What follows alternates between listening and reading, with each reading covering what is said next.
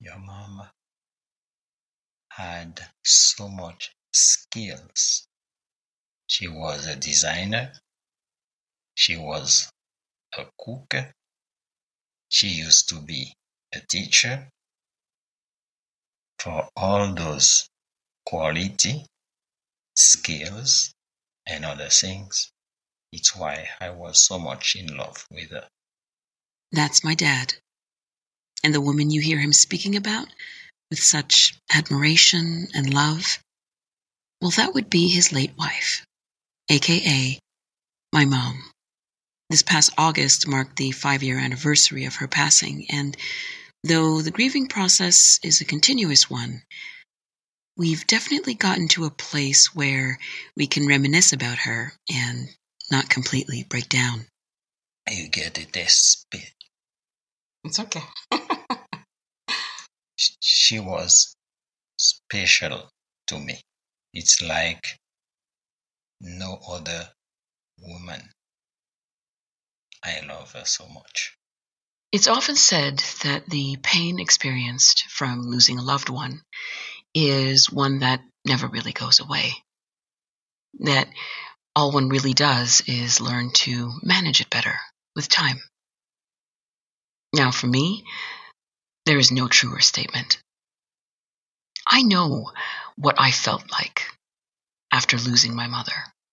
And if there is a worse feeling that exists, I haven't experienced it.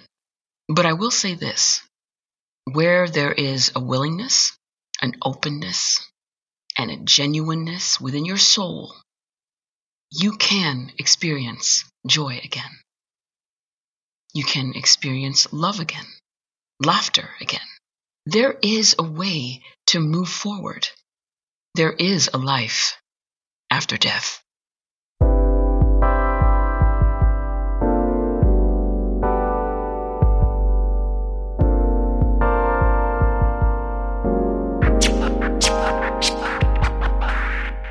You're listening to Audio Clutch, a podcast where life lessons and encouragement are delivered in short auditory bits of goodness. Welcome. Mourning the loss of a loved one is a deeply personal thing. I know that when I was in the thick of it, it was difficult to fully appreciate what other family members might have been going through, like my brothers or my extended family but most importantly, my father. I mean, here was a man who was married for 39 years to a woman with whom he fell in love with, immigrated to a new country with, struggled with, raised children with, and generally experienced all of life's ups and downs with. So, how did he go about reconciling this kind of loss? And how did he manage to climb out of it? Well, as I've discovered through a series of very open and frank conversations with my dad.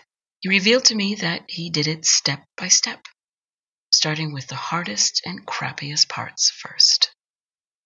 Life without Huguette for the first year was like being in hell. I cut myself from friends. I didn't go anymore to movie to dance and uh, other things I used to do. And it doesn't stop there. Many more months of sleepless nights, loneliness, and soul searching pass. But eventually, acceptance of the new normal starts to seep in. He begins to live life in the present, be grateful for what he has, and realizes that time is a gift. And in the love department, Let's just say there's hope on the horizon. Thanks God I had my four kids. Otherwise, I won't survive. I was so attached.